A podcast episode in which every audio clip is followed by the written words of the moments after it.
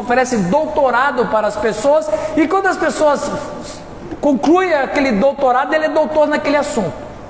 O teólogo é o único doutor que não, não conhece o alvo do seu estudo. Alguém, alguém pode dizer, eu sou doutor em Deus?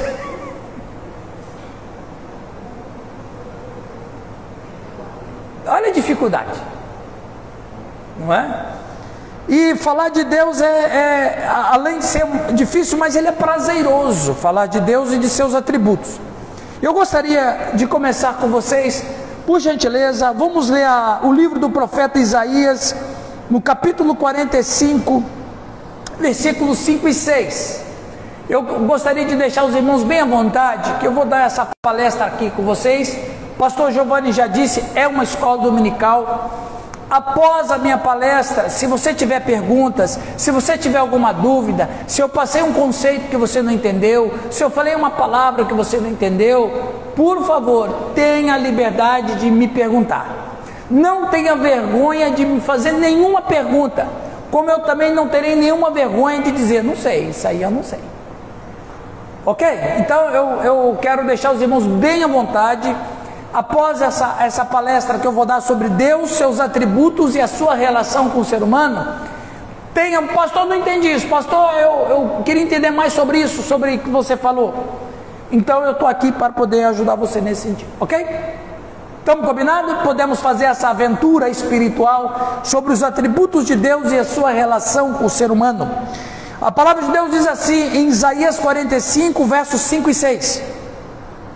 Eu sou o Senhor e não há outro. Além de mim não há Deus.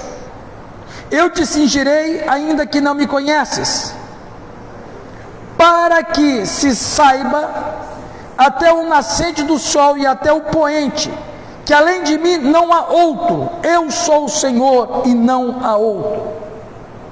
Deus aqui está dizendo que ele é ateu. Não tem outro Deus. Ele é o único. Deus é o único. Não há outro Deus. E essa palavra é maravilhosa, porque começa dizendo esse Deus maravilhoso que nos criou. Vamos orar. Senhor nosso Deus, obrigado por estarmos aqui diante da Sua palavra aberta.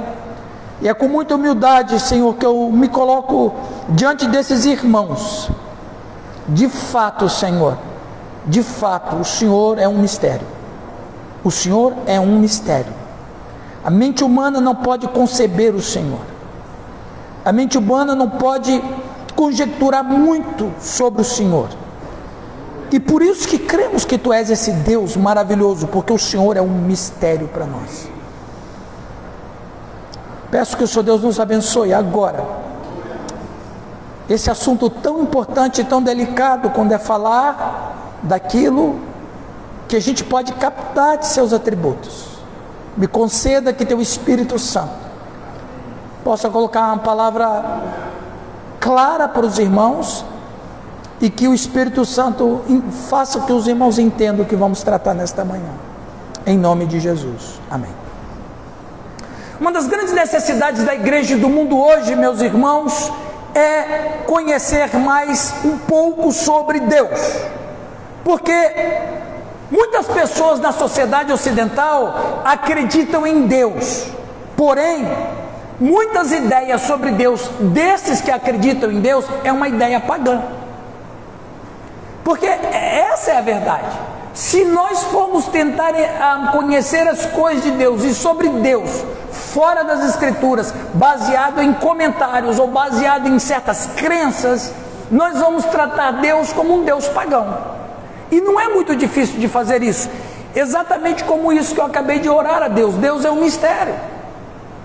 E quando muitas vezes as pessoas se aprofundam muito para descobrir tudo sobre Deus, acaba se pervertendo nos seus pensamentos e trazendo uma ideia errada sobre Deus. Porque nós servimos a um Deus que está além da compreensão em todos os sentidos. Martim Lutero dizia, mão no coração como pronunciar esse nome, né? Doutor Martim Lutero dizia que, é, que ele pedia perdão a Deus por usar a palavra teologia para estudar os seus atributos, porque teologia, de acordo com Martin Lutero, não é a palavra mais correta, porque ninguém pode estudar Deus. Ninguém pode esquadrinhar Deus. É? Mas o que nós podemos estudar sobre Deus? Apenas aquilo que Ele nos deixou revelado sobre si mesmo. Até mesmo porque, se Deus pudesse ser completamente estudável, Ele não seria diferente dos deuses do Olimpo. Porque os deuses do Olimpo ou os deuses nórdicos são facilmente estudáveis. Então, esse mistério que cerca Deus e seus atributos, ele é absolutamente maravilhoso, porque me faz acreditar num Deus de verdade que é poderoso. Porque eu não posso conhecer tudo sobre ele, mas posso estudar alguma coisa sobre seus atributos. E quando a gente fala de atributos de Deus, e eu sei que vocês têm estudado isso com o pastor Giovanni, quando falamos de, dos atributos de Deus, nós estamos tentando responder algumas perguntas como: quem é Deus? Como é Deus? Que tipo é Deus? O que são seus atributos? Um teólogo norte-americano chamado Sam Mikolaski, ele diz que um atributo é uma qualidade fundamental do ser de Deus, são perfeições da natureza de Deus. Embora é, compreender plenamente quem é Deus é impossível para nós seres limitados. Nós somos limitados por tudo, no tempo e na história. Nós somos limitados até mesmo entre nós, porque nenhum de nós escolheu o nosso próprio nome. Nenhum de nós escolheu o nosso próprio nome. Então, a nossa limitação é interessante, muito mais estudar sobre Deus. E a filosofia vai dizer que o infinito não pode caber dentro do finito. É, então é uma coisa ilógica. Mas, o que nós podemos ver dos atributos de Deus? Alguns aqui vocês têm estudado com o pastor Giovanni, só para você ter noção de que mar é esse imenso que são os atributos de Deus. Infinito, imenso bondade, justiça, misericórdia, graça, onipresente, imanência, santidade, perfeição, autoexistente, transcendência, eternidade, onipotência, imutabilidade, onisciência, sabedoria, soberania, fidelidade, lealdade, amor, unidade, trindade, simplicidade, justiça, verdade. A lista não acaba. Há um ramo da teologia que aponta mais de 100 atributos de Deus. Os mais conhecidos e os mais aplicáveis vai chegar em 20. Não mais do que isso que a gente possa conceber. E aí, aí a gente vai falar assim, do que, que nós podemos falar sobre os atributos de Deus? Palavras humanas não fazem justiça de fato sobre os atributos de Deus. A grande verdade, pastor Giovanni, é essa: não sabemos quantos atributos Deus possui.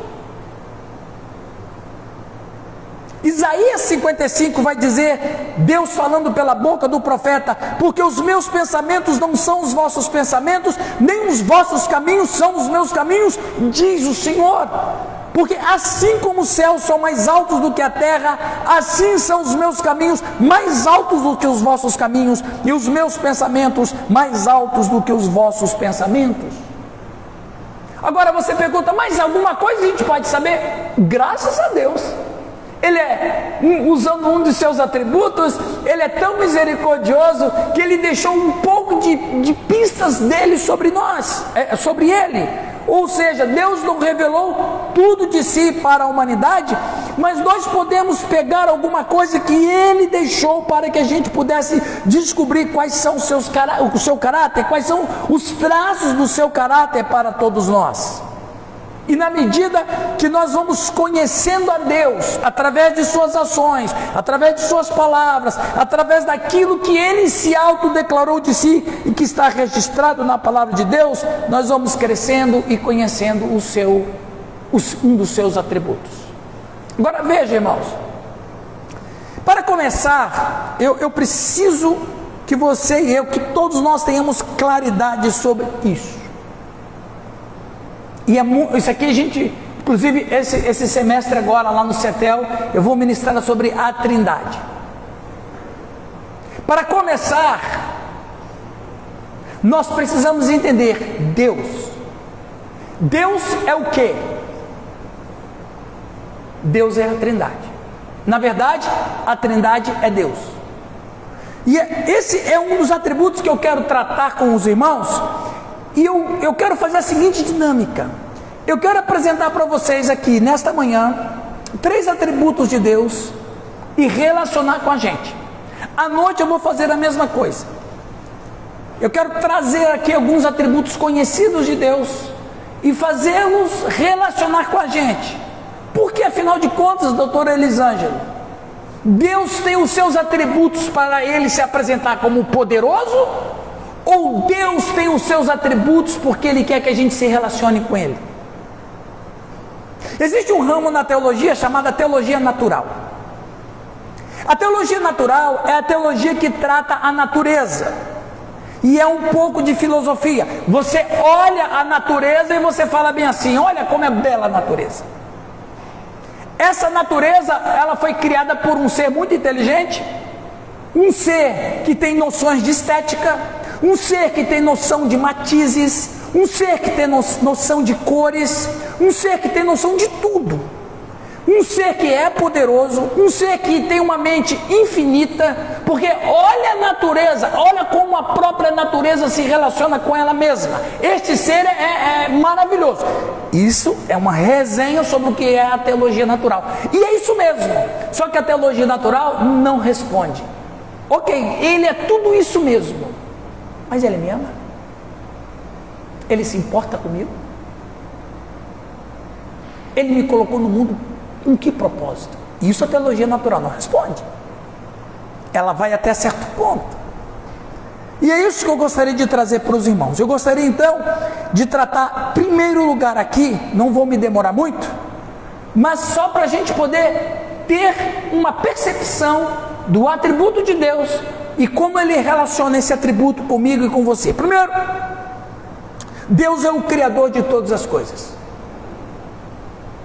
Deus é o Criador de todas as coisas. Gênesis 1, 1, o versículo dos mais lindos da Bíblia. No princípio criou Deus os céus e a terra. Uma pergunta que vem na mente de muita gente é: e antes da criação, o que existia? Bom, isso é uma pergunta interessante. A Bíblia diz que antes da criação só havia a Trindade. A Trindade era o que existia antes da criação. Aí você pergunta, mas o que, a Trindade fazia? A Trindade vivia numa eterna festa. A Bíblia diz em Hebreus 12, 2 que Jesus Cristo, sendo a segunda pessoa da Trindade, ele abriu mão o texto é claro, é que às vezes a gente lê de maneira muito desavisada e muito desarticulada. A gente lê e não lê. Né? Diz lá que ele vivia em uma constante festa, né? em troca da alegria que lhe estava proposta. Eu, eu quero fazer essa leitura para os irmãos a, a entender a, a minha linha de raciocínio. Hebreus, capítulo 12 Versículo 2 diz assim: Olhando firmemente para o autor e consumador da fé, Jesus. Isso aqui todo mundo conhece, né, Beth? Essa frasezinha é conhecida. Mas o que ele diz? O qual, e aqui é que as pessoas. A gente às vezes lê muito a Bíblia de forma, uma pesca predatória. Olhando firmemente para o autor e consumador da fé, Jesus o qual, em troca da alegria que lhe estava proposta, suportou a cruz. Opa, aqui ele está dizendo alguma coisa que havia antes da criação. Que Jesus Cristo, Filho, deu uh, o Pai e o Espírito Santo vivia numa eterna alegria. Ou seja, a Trindade existia antes de tudo.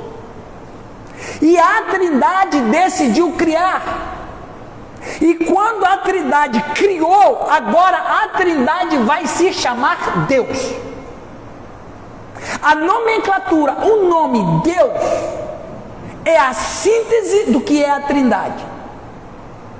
E aqui vai um outro ponto do atributo de Deus da criação.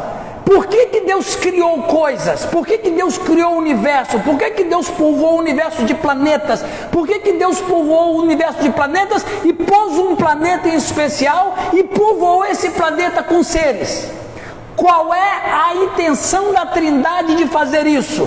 É da Trindade trazer à existência seres que depois esses seres vão se relacionar com quem o criou e esse ser que o criou vai se chamar Deus.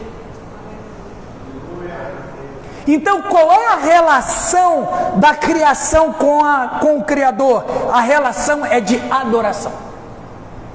De uma maneira tal que a criação só se se se realiza como ser criado se ele estiver em adoração com o que o criou. Agora, Deus está dizendo: olha, Ele está dizendo para a criação: eu criei todas as coisas. E como, como, como retorno desta, desse ato de trazer tudo à existência, vocês vão me adorar. Ok, mas quem é o Senhor? Deus. E aí o Moisés vai dizer: no princípio criou Deus os céus e a terra. Aqui nesse texto já está dizendo qual é a relação entre as coisas criadas e a quem o criou. Deus criou.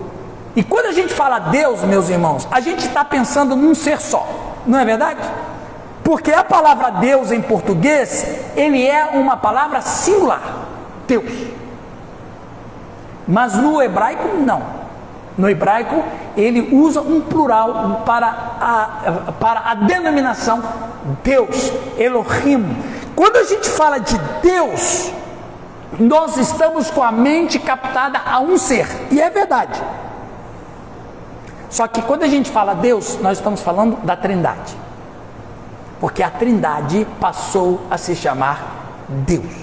Então, a Trindade criou-nos e ela auto se proclamou Deus. O que é Deus? Deus é quem criou. Então, para que que eu sirvo? Você serve para adorar quem te criou. Quem me criou? Deus. Por isso que todo alvo de adoração é uma divindade. Como o homem ele desvia no seu culto e como ele se afasta de Deus no seu culto, mas ele sente a necessidade de adorar, então ele vai criar qualquer outra coisa para prestar culto. E geralmente quem é que presta culto para um? Deus. Ou seja, Deus nos criou com a necessidade de adorar a Ele, só Ele é Deus. Mas como eu não quero esse Deus, ou porque talvez eu não conheça esse Deus, mas eu sou impulsionado dentro de mim para adorar algo, e todo algo que eu adoro tem um nome, Deus, então eu vou adorar aí, pé, pau, pedra, ídolo, adorar natureza, adora tudo. A Bíblia diz em Apocalipse 4,11: Tu és digno, Senhor e Deus nosso, de receber a glória, a honra e o poder, porque todas as coisas tu criaste. Sim, preste atenção aqui, irmãos, por causa da tua vontade vieram a existir e foram criadas. Então, por que, que a Trindade quis criar? Porque a Trindade quis dar à criação aquilo que eles iriam criar a maravilha da existência. E Deus nos amou quando nós ainda éramos um projeto na mente da Trindade. Então, no ato da criação, Deus, e quando eu falo Deus, estou falando de quê? Da Trindade. No ato da criação, Deus estabeleceu um princípio de satisfação com a criatura. Então, só para vocês captarem bem isso. Deus é o nome oficial da Trindade para adorar. Ninguém fala assim, ah, eu vou adorar a Trindade. Mas como é que a gente fala? Eu vou adorar Deus, que é a mesma coisa. É só uma, uma, uma forma de você prestar culto à Trindade. Então, por que, que nós chamamos a Trindade de Deus? Porque foi isso que a Trindade decidiu. A Trindade decidiu autodenominar-se Deus para a sua criação. Salmo 69, 34. Louve-nos os céus e a terra, os mares e tudo quanto nele se move. Salmo 148, aleluia. Louvai ao Senhor dos altos dos céus, louvai-o nas alturas, louvai-o todos os seus anjos, louvai-o todas as suas legiões celestes, louvai o sol e lua. Louvai-o todas as estrelas luzentes, louvai os céus dos céus e as águas que estão acima do firmamento. Louve o nome do Senhor, pois mandou ele e foram criados e os estabeleceu para todo sempre, fixou-lhes uma ordem e não passará. Louvai ao Senhor da terra, monstros marinhos e abismos todos. Preste atenção que o salmista está abordando toda a criação e todos os gêneros de, de criaturas: fogo e saraiva, neve e vapor, até neve, até fogo, adora a Deus, vapor, adora a Deus. Ventos procelosos que executam a palavra. Opa! Interessante aqui, não vou nem me aprofundar nisso. Nem, vou me, nem vou me aprofundar nisso. Montes e todos os outeiros, árvores frutíferas e todo o cedro. Quando você vê uma laranjeira bonita, carregada de seus frutos, você vai falar assim: aquela laranjeira está adorando a Deus. A vaca que, que moge no, solta o um mugido nos campos. Reis da terra, todos os povos, príncipes e todos os juízes da terra, rapazes e donzelas, velhos e crianças, louve o nome do Senhor, porque só o seu nome é excelso, a sua majestade é acima da terra e do céu. E interessante que o apóstolo Paulo, nesta carta aos Romanos, ele diz assim: Romanos 1, 19 e 20. Porque o que de Deus se pode conhecer, veja, o que de Deus, o que de Deus, está ali, pastor? Romanos 1, 1, 19, põe lá. Presta atenção. O que de Deus se pode, o que, que ele quer dizer? Não é tudo. Por que não é tudo? Porque Deus não quer. Por que, que Deus não quer? A nossa mente vai queimar. Porque o que de Deus se pode conhecer, só o que ele se revela é manifesto entre ele. Ou seja, o que de Deus se pode conhecer é suficientemente importante e imprescindível para saber um pouco sobre ele. Ele não precisa mostrar muito, um pouco. Porque Deus lhes manifestou. Porque os atributos invisíveis de Deus, assim o seu eterno poder, como também a própria divindade, claramente se reconhece, desde o princípio do mundo, sendo percebido por meio das coisas que foram criadas. Tais homens são por isso indesculpáveis. O que o apóstolo está dizendo é o seguinte: quem não quer adorar a Deus, que seu atributo como Criador fez todas as coisas da existência e fez todas as coisas da existência para que ele seja adorado, quem troca essa adoração não tem desculpa. Olha aí. Inclusive, está né, tá aqui a Jane, que é professora de geografia, o, o, o, o famoso, e graças a Deus, pelo, pelo telescópio James Webb, não sei se vocês acompanham as notícias.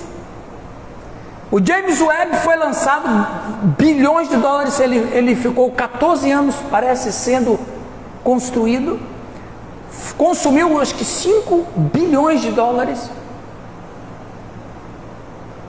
Eles agora vão provar o Big Bang, porque era só teoria. E o mais profundo espaço que o James Webb pôde alcançar, deixando o Hubble, o telescópio Hubble comendo poeira. O que eles encontraram lá? 13 bilhões de anos no passado. Galáxias maduras. Galáxias prontas galáxias massivas. Quando eles na teoria pensavam que iriam encontrar galáxias em formação, galáxia em embrião, encontraram galáxias prontas. Uma pá de cal da teoria do Big Bang. Eles estão dizendo que tem que reajustar o James Webb. Ele está descalibrado. Os cientistas norte-americanos Os ateus estão dizendo que ele precisa passar por uma calibragem, uma pá de cal. Deus criou todas as coisas.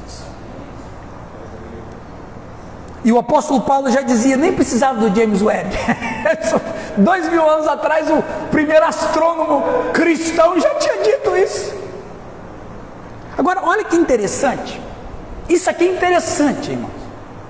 Quando você olha, quando você percebe a natureza e o universo, Deus, Ele, Ele imprimiu na natureza seus atributos. É uma maneira de Deus se comunicar com a criação. Preste atenção. No universo existem as leis naturais, leis imovíveis. E essas leis naturais são imovíveis. E essas leis são leis que carregam os atributos de Deus. Quais são essas leis que carregam os atributos de Deus? O princípio da universalidade. A natureza funciona da mesma maneira em qualquer local do universo, em qualquer tempo. Deus. Princípio do absolutismo. São absolutas, nada do universo as afeta. Por exemplo, a gravidade. A gravidade vale para todos. Quem resolve pular de um edifício de 50 andares ou quem quer pular de daqui no palco ali embaixo. A princípio do absolutismo. Quando vem um tsunami, quem segura? Quando vem um furacão, quem segura? E essa é a lei do absolutismo da natureza. Princípio de Deus ali. Atributos de Deus nas leis naturais. Princípio da estabilidade são estáveis, não se alteram com o tempo. A chuva é chuva desde que começou a chover. O sol vem como desde sempre. A gravidade continua estável. Eu posso manipulá-la, mas ela não se mexe. Eu que tenho que me mexer. Não é ela que tem que se mexer a mim. Não, eu não consigo manipular a gravidade. É eu que dou um jeito de driblar ela. Porque são estáveis. Deus é imutável. Como as leis da natureza princípio da imutabilidade. A essência da natureza, encontramos Deus. Veja bem, meus irmãos, quando você para para encontrar estudar física quântica ou a física comum, você vai ver princípios de Deus ali, dos seus atributos. Tempo, passado, presente futuro. Espaço, largura, altura e profundidade Base da matéria são os átomos formados de prótons, nêutrons e elétrons. Estados básicos da matéria: sólido, líquido e gasoso. Música, melodia, harmonia e ritmo. Os atributos de Deus estão em todo lugar, para todo canto. Seja na astronomia, seja na química, seja na física, seja em qualquer canto. Você encontra e eu nós encontramos os atributos de Deus, do Criador. A Bíblia diz no Salmo 33, 6 e 9: Os céus por Sua palavra se fizeram, e pelo sopro de Sua boca, o exército deles. Ele ajunta um montão de águas do mar e, um, e em reservatório, encerra as grandes vagas, vagas são ondas. Tema o Senhor toda a terra, temam-no todos os habitantes do mundo, pois ele falou e tudo se fez, ele ordenou e tudo passou a existir esse atributo de Deus, do Criador, Ele nos criou porque nos amou, e porque Ele nos amou, nada está oculto aos seus olhos, e Ele está pronto para estender a mão para a nossa vida. Assim é o Senhor. Esse primeiro atributo que eu estou trabalhando com vocês, o atributo da criação. Segundo, segundo atributo de Deus pouco se fala, mas é um atributo e nós precisamos descobrir isso. É Deus é. Primeiro, Deus é o Criador. Segundo, Deus é a verdade. A Bíblia diz no Salmo 119, Salmo 119,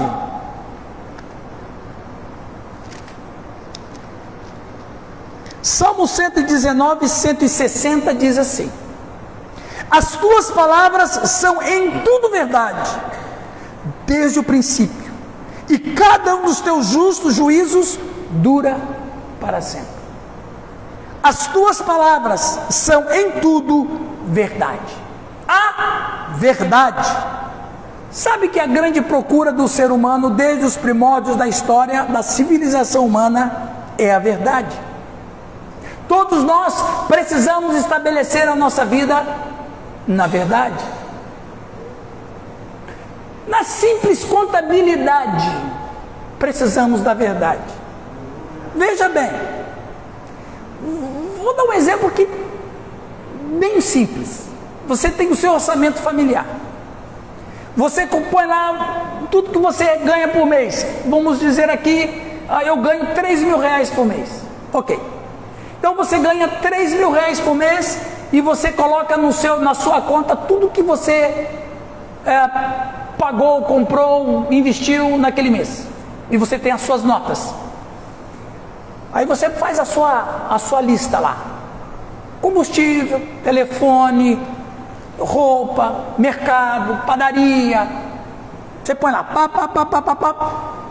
Aí você viu lá que você consumiu naquele mês de 3 mil reais por mês você viu lá que você gastou R$ 2.500. Opa, R$ 2.500. Só que você vai conferir, você não, não é R$ 2.500. Tem uma coisa errada aqui. As notas não batem, não fecham.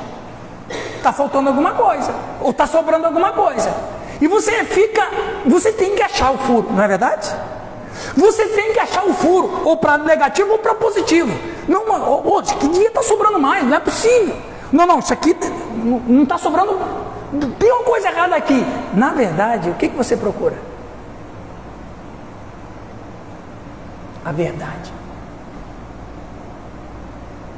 Aí você lembra, ah, tem uma nota que eu deixei na gaveta e não coloquei aqui. Quando você pega aquela nota e ressoma tudo com ela, quando a gente fala assim, bateu, bateu, o que, que, que nós estamos dizendo no subconsciente? Encontrei?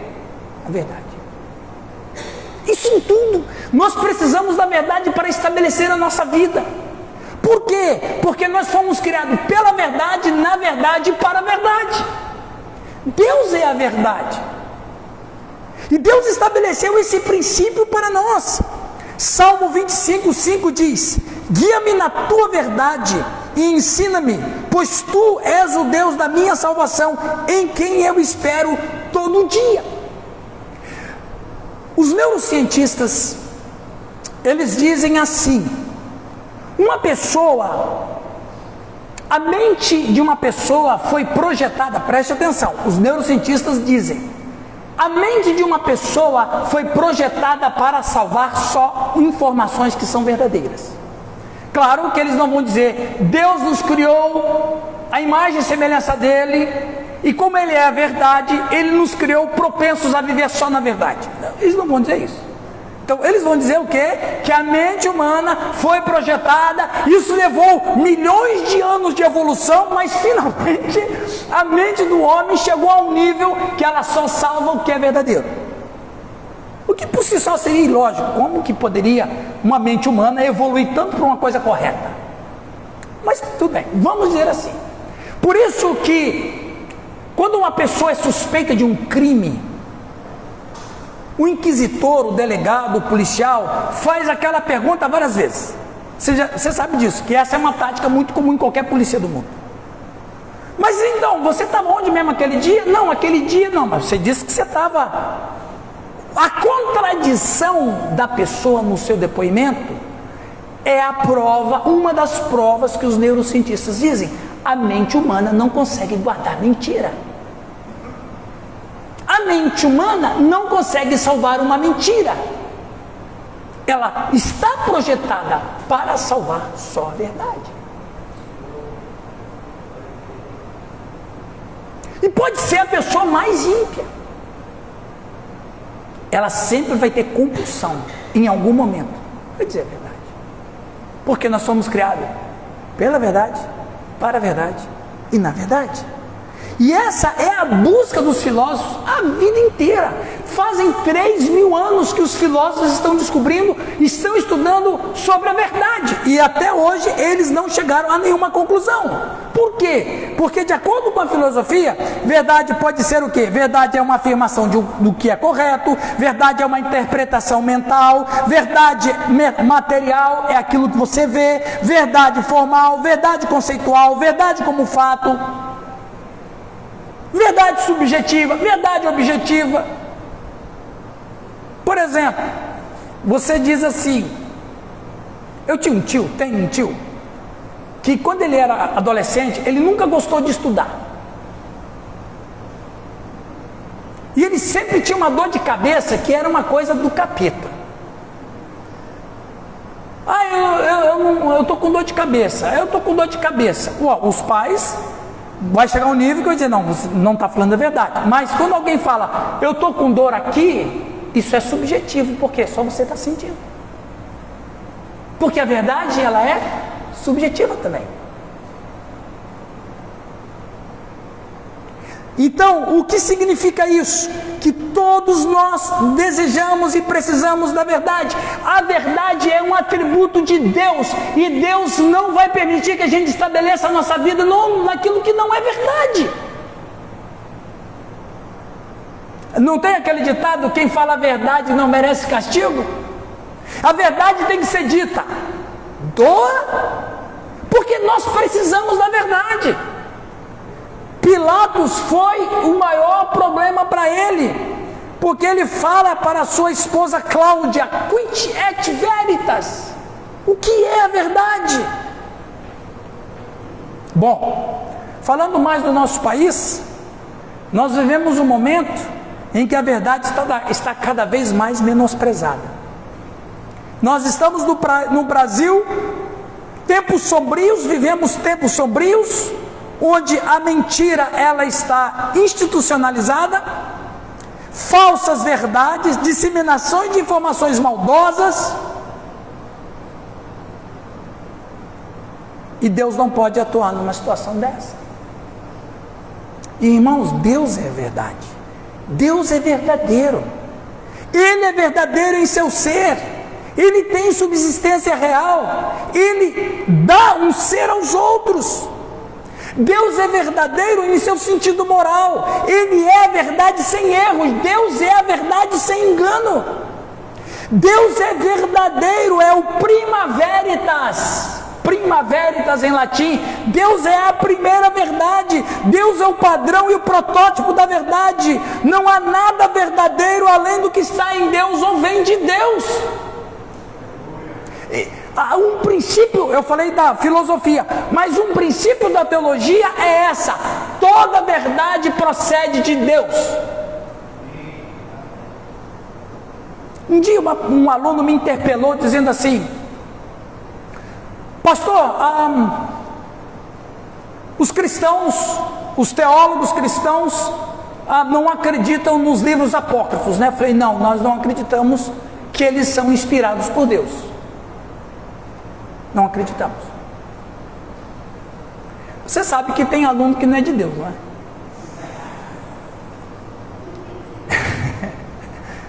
Aí ele disse: então os livros apócrifos não devem ser considerados como inspirados. Eu falei, não, não deve.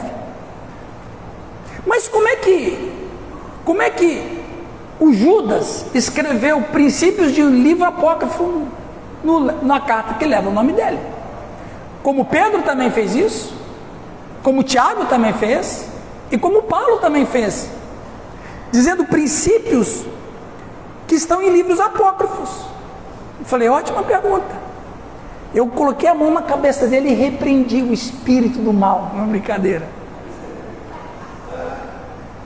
Eu falei: olha, tudo que as pessoas falam, quando é verdadeiro, vem de Deus. Todo princípio que se diz que é verdadeiro, vem de Deus. Porque a teologia diz com toda razão e é verdade. Toda verdade procede de Deus, vindo de qualquer lugar. Então, se o sujeito lá escreveu um princípio que é verdadeiro, que de fato é algo que vem de Deus, Mas naquele momento que ele escreveu aquilo, ele não tinha inspiração do Espírito Santo. Mas aquele princípio que ele escreveu é verdadeiro, veio de Deus. Então Deus falou para o Tiago: escreve aquilo lá porque aquilo é verdade, veio de mim. Os irmãos entenderam? Entendeu o que eu quero dizer? Todo o princípio, ontem no meu Instagram, na minha conta no Instagram, Instagram, eu coloquei uma frase de um filósofo chamado Marco Aurélio, que viveu no século II da era cristã. E ele disse: se está certo, se não está certo, não faça. Se não é verdade, não fale. Ele falou: a verdade é mentira. Essa verdade que ele disse vem de quem?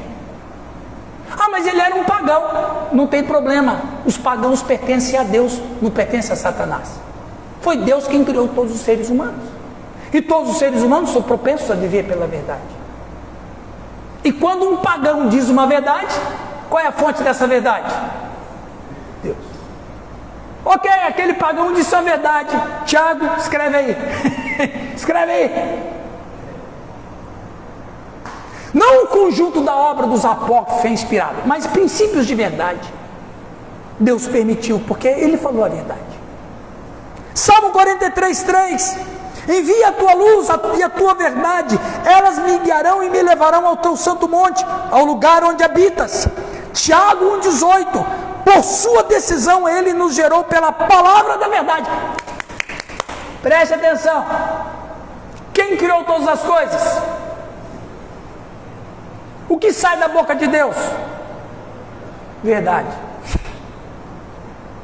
Ou seja, todos nós fomos criados pela verdade, na verdade e para a verdade. Deus não nos criou para mentira. Ah, mas por que, que a gente mente? A gente mente porque o pecado entrou na nossa existência.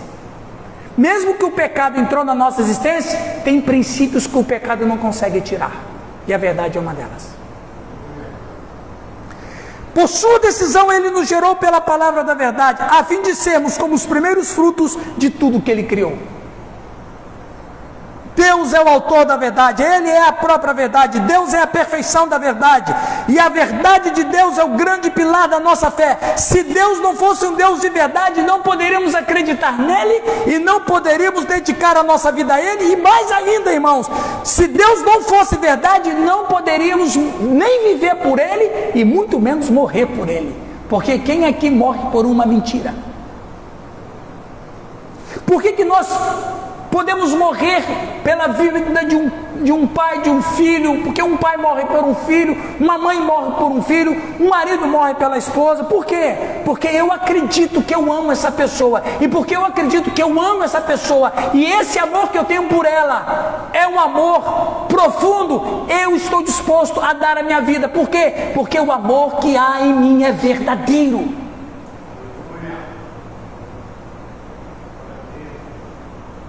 Ninguém morre por uma mentira.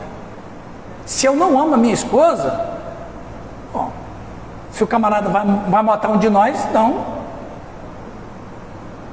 E por isso Jesus vai dizer que aqueles, em João capítulo 10, que aquele pastor que não dá vida pelas suas ovelhas, o que, é que ele é? Mercenário. Ele não vai morrer nunca pelas suas ovelhas porque ele sabe que, o, o, que a relação que ele tem com as ovelhas não é uma relação baseada na verdade. O problema da mentira, já que nós estamos falando dela, o problema da mentira não é que ele oculta a verdade. O problema da mentira é que ela se faz parecer com a verdade.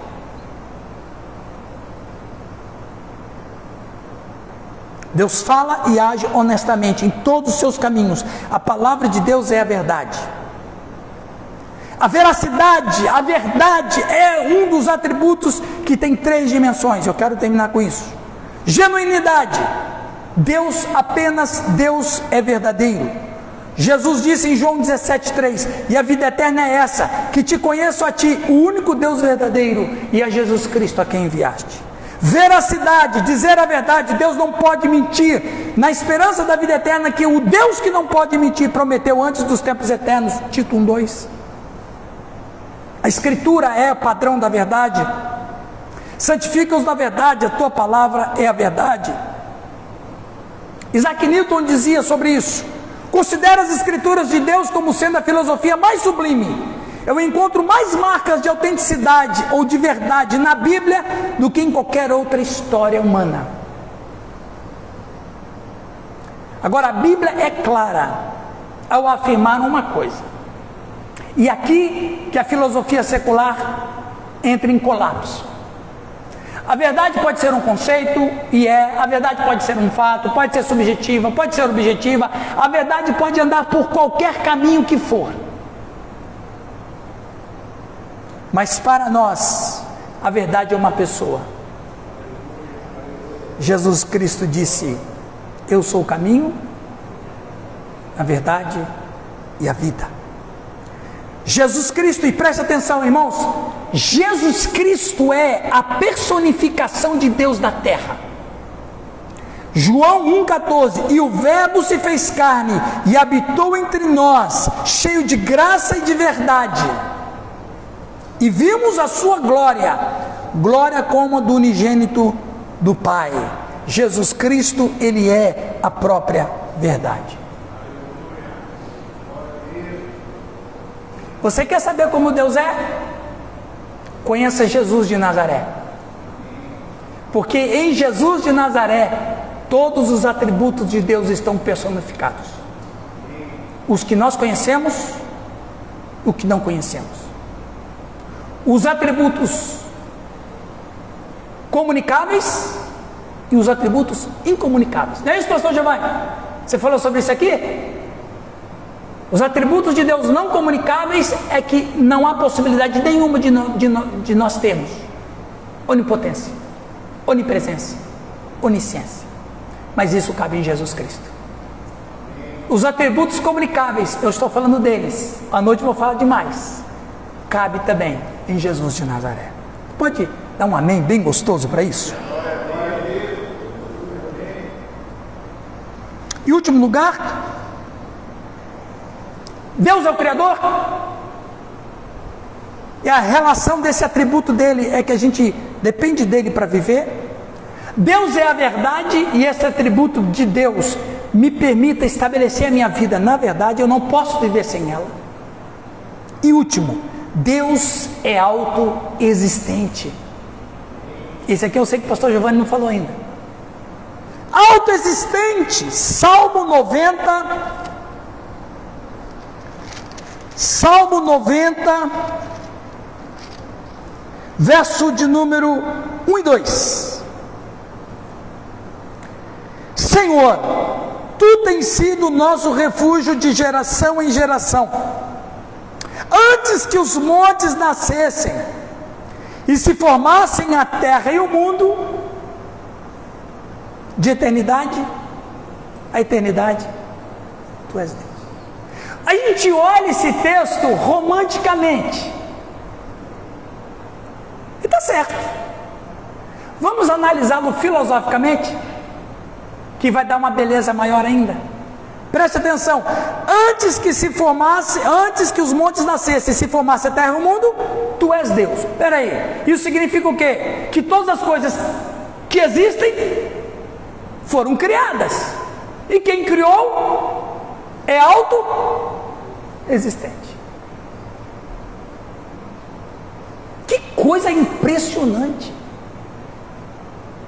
Quem criou é autoexistente, porque veio antes da existência.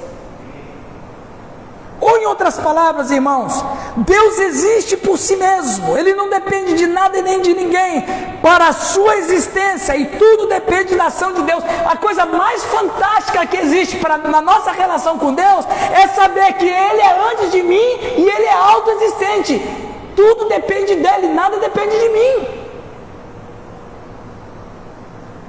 E olha que coisa interessante, irmãos, uma das grandes diferenças entre o homem e Deus é que o homem é uma criação. Houve um dia em que o homem não existia. O homem não pode ser adorado assim como as outras coisas criadas por Deus, como o homem, como os anjos, como a natureza, como os outros seres viventes. Nada pode ser adorado porque todos nós somos criaturas. Como que você vai adorar uma criatura? Eu não vou nem falar espiritualmente, eu não vou falar nem moralmente, que você sabe, mas filosoficamente, como que você pode adorar um ser que está no mesmo nível que você? Isso aí não é nem mais idolatria. Sabe o que, que é, pastor Rildo? Burrice. Burrice.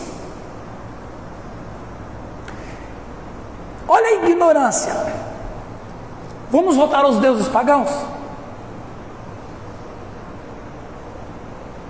Voltar aos deuses pagãos. Vamos voltar aos deuses pagãos personificados?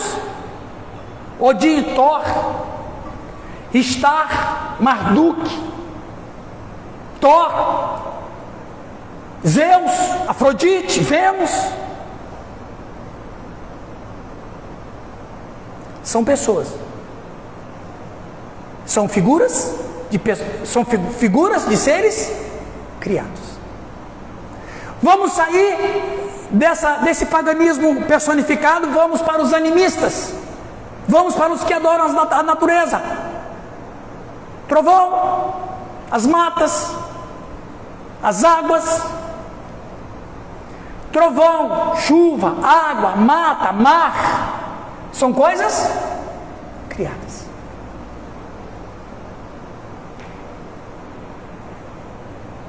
Todos os deuses que não é o Senhor estão dentro da criação. E tudo que existe foi criado, logo não tem poder nenhum. Romanos 11, 36. Ó oh, profundidade da riqueza, tanto da sabedoria como do conhecimento de Deus, quão insondáveis são os seus juízos e quão inescrutáveis os seus caminhos. Quem, pois, conheceu a mente do Senhor? Ou quem foi seu conselheiro? Ou quem primeiro deu a ele para que venha a ser restituído? Porque dele, por, por meio dele, para ele estão todas as coisas, a ele, pois, a glória eternamente. Amém. Quando Deus, o Moisés, veja, o Moisés é um sujeito interessante. Eu tenho umas três palestras sobre o Moisés. O Moisés é uma figura interessante. Porque quando Deus chama ele no episódio da sarça ardente, vocês conhecem esse texto, Êxodo 3? O Moisés, ele é um egípcio. Ah, não, mas o Moisés tinha 80 anos. Ele era um egípcio. A mente dele era uma mente cultural egípcia. Quando Deus, a Trindade se apareceu, inclusive, quem deu esse maior problema sobre a Trindade foi Moisés, né? Foi Moisés que chamou a, a trindade de Elohim. Né? Quando Deus se apresenta para Moisés, tem aquela, aquela epifania ali no na sarça. O Moisés faz uma pergunta tipicamente pagã. Só um, um egípcio pagão ia perguntar aquilo para Deus. O que, que ele perguntou para Deus? Qual é o seu? Só um pagão perguntaria aquilo. Deus disse: Eu não tenho nome. Porque quantos deuses. O nome significa o quê? O nome serve para o quê? Identificar um entre milhares. Quantos deuses existem? Quantos irmãos? Ele precisa de nome? Qual é o teu nome? Só um pagão perguntaria uma coisa dessa.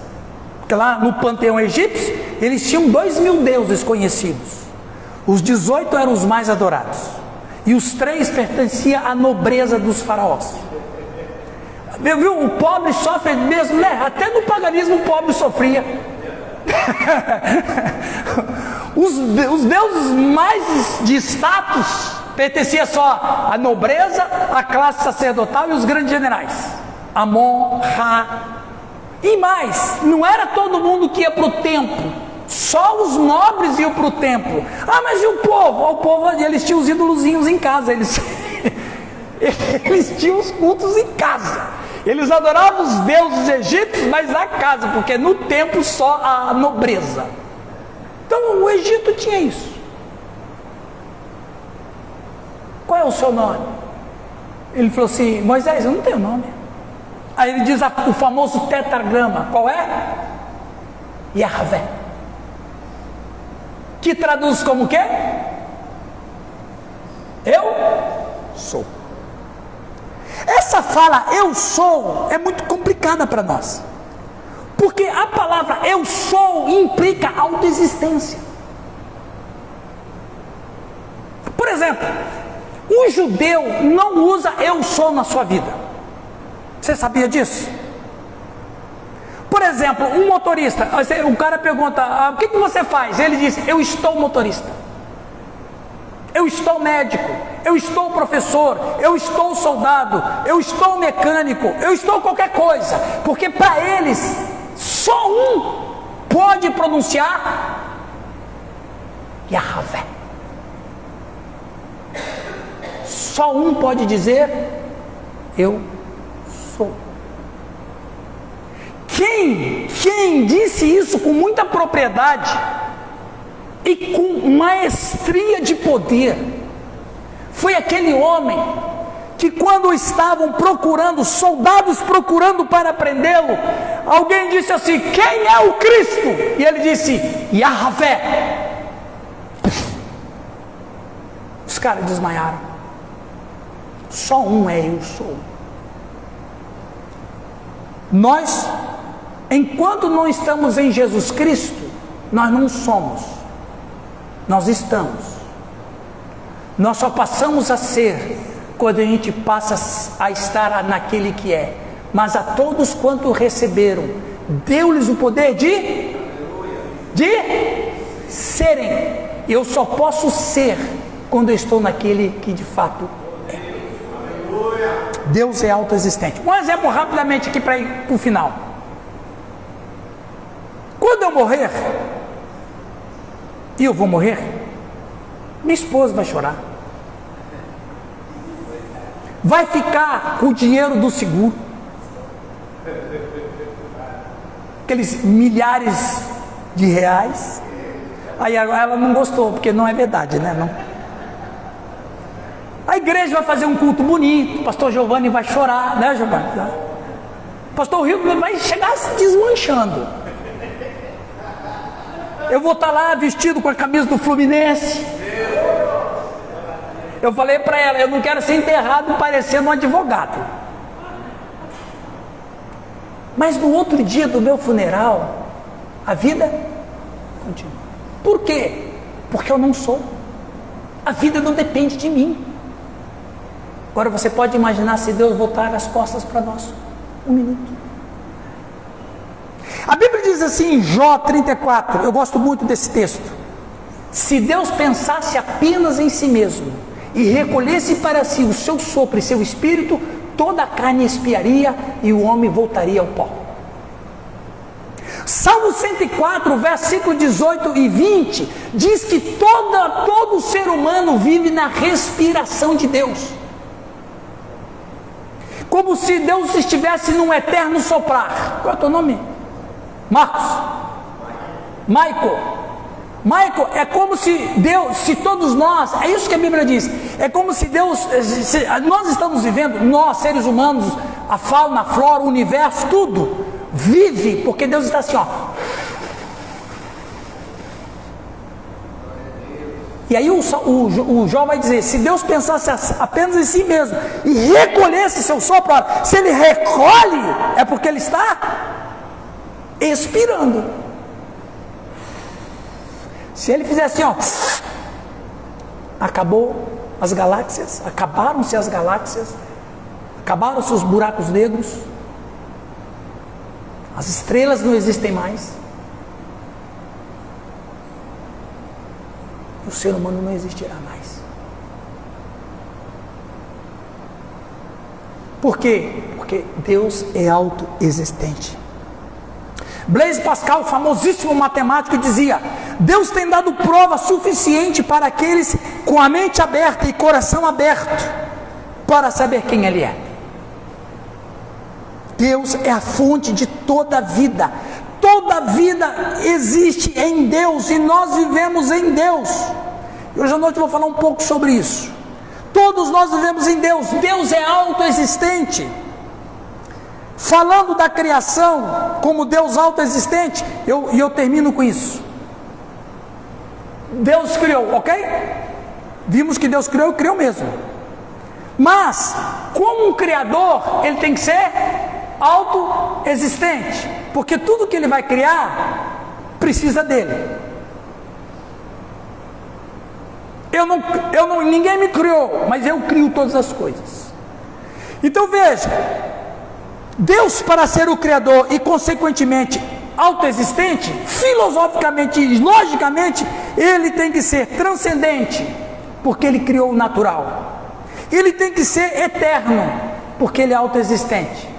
Ele tem que ser onipresente, porque ele criou o espaço. Ele tem que ser intemporal, porque ele criou o tempo. O Criador ele tem que ser imaterial, porque ele transcende o espaço limite físico. Ele tem que ser pessoal, porque tem uma intenção. Ele tem que ser necessária, porque tudo depende dele. Ele tem que ser moral, porque nenhuma lei moral seria dada aleatoriamente. Ele tem que ser inteligente, porque criou tudo de forma organizada. Ele tem que ser sábio, porque criou tudo com um propósito. Quem disse isso? Um pagão. Quem falou isso? Aristóteles. Só que Aristóteles não sabia que essa causa e a teologia, eu nem quis usar essa palavra para não confundir vocês, mas agora eu vou ter que falar porque ela veio na boca. Deus é a causa não causada. Confere aí, pastor Giovanni. Deus é a causa não causada. Não dá para definir Deus, né? Então os caras vão inventando umas coisas doidas. Isso é doidice. Como é que a causa não é causada? É doidice. Para concluir.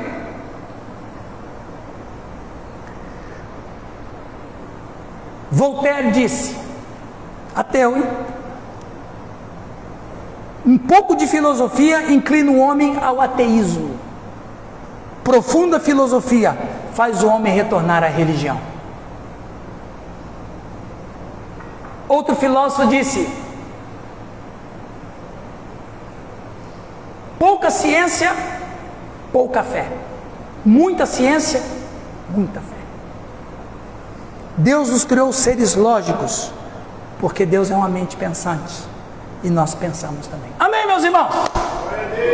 Ó, uma hora e um minuto, tá bom, não é? Tá bom. Os atributos de Deus que eu trouxe aqui, a relação com o ser humano, ficou claro para vocês? Que eu não queria trazer uma coisa só conceitual, mas uma coisa prática. Deus é o Criador, Deus é verdade e Deus é autoexistente. Amém? Você tem uma pergunta? Esteja à vontade. Essa é a hora e nós tiramos domingo de manhã para isso.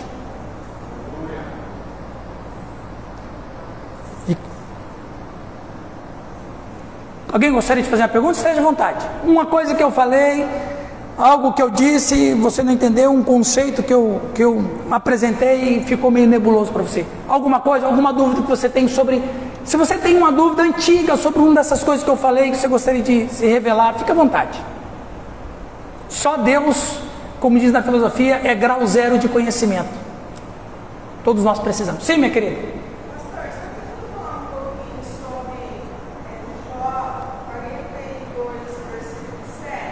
Com certeza, vamos ver.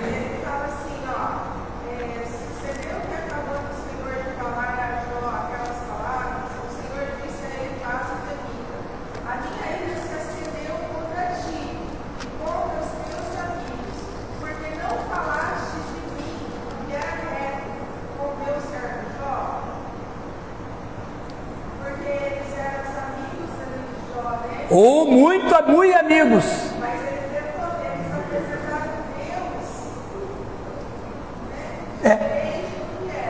Exatamente. Obrigado. Olha, muito boa tua pergunta.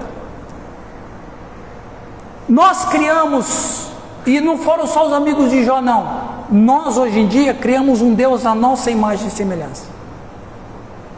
Porque aqueles três amigos de Jó, eles eram extremamente moralistas. Extremamente moralistas. Na mente deles, e é um princípio da, da, da não é o princípio, moralismo é uma coisa negativa. Na mente deles, se uma pessoa sofre, é porque ele cometeu pecado. E Deus está desmentindo isso. Eu nunca falei isso. Eu nunca falei isso. O homem sofre primeiro por questão de pecado.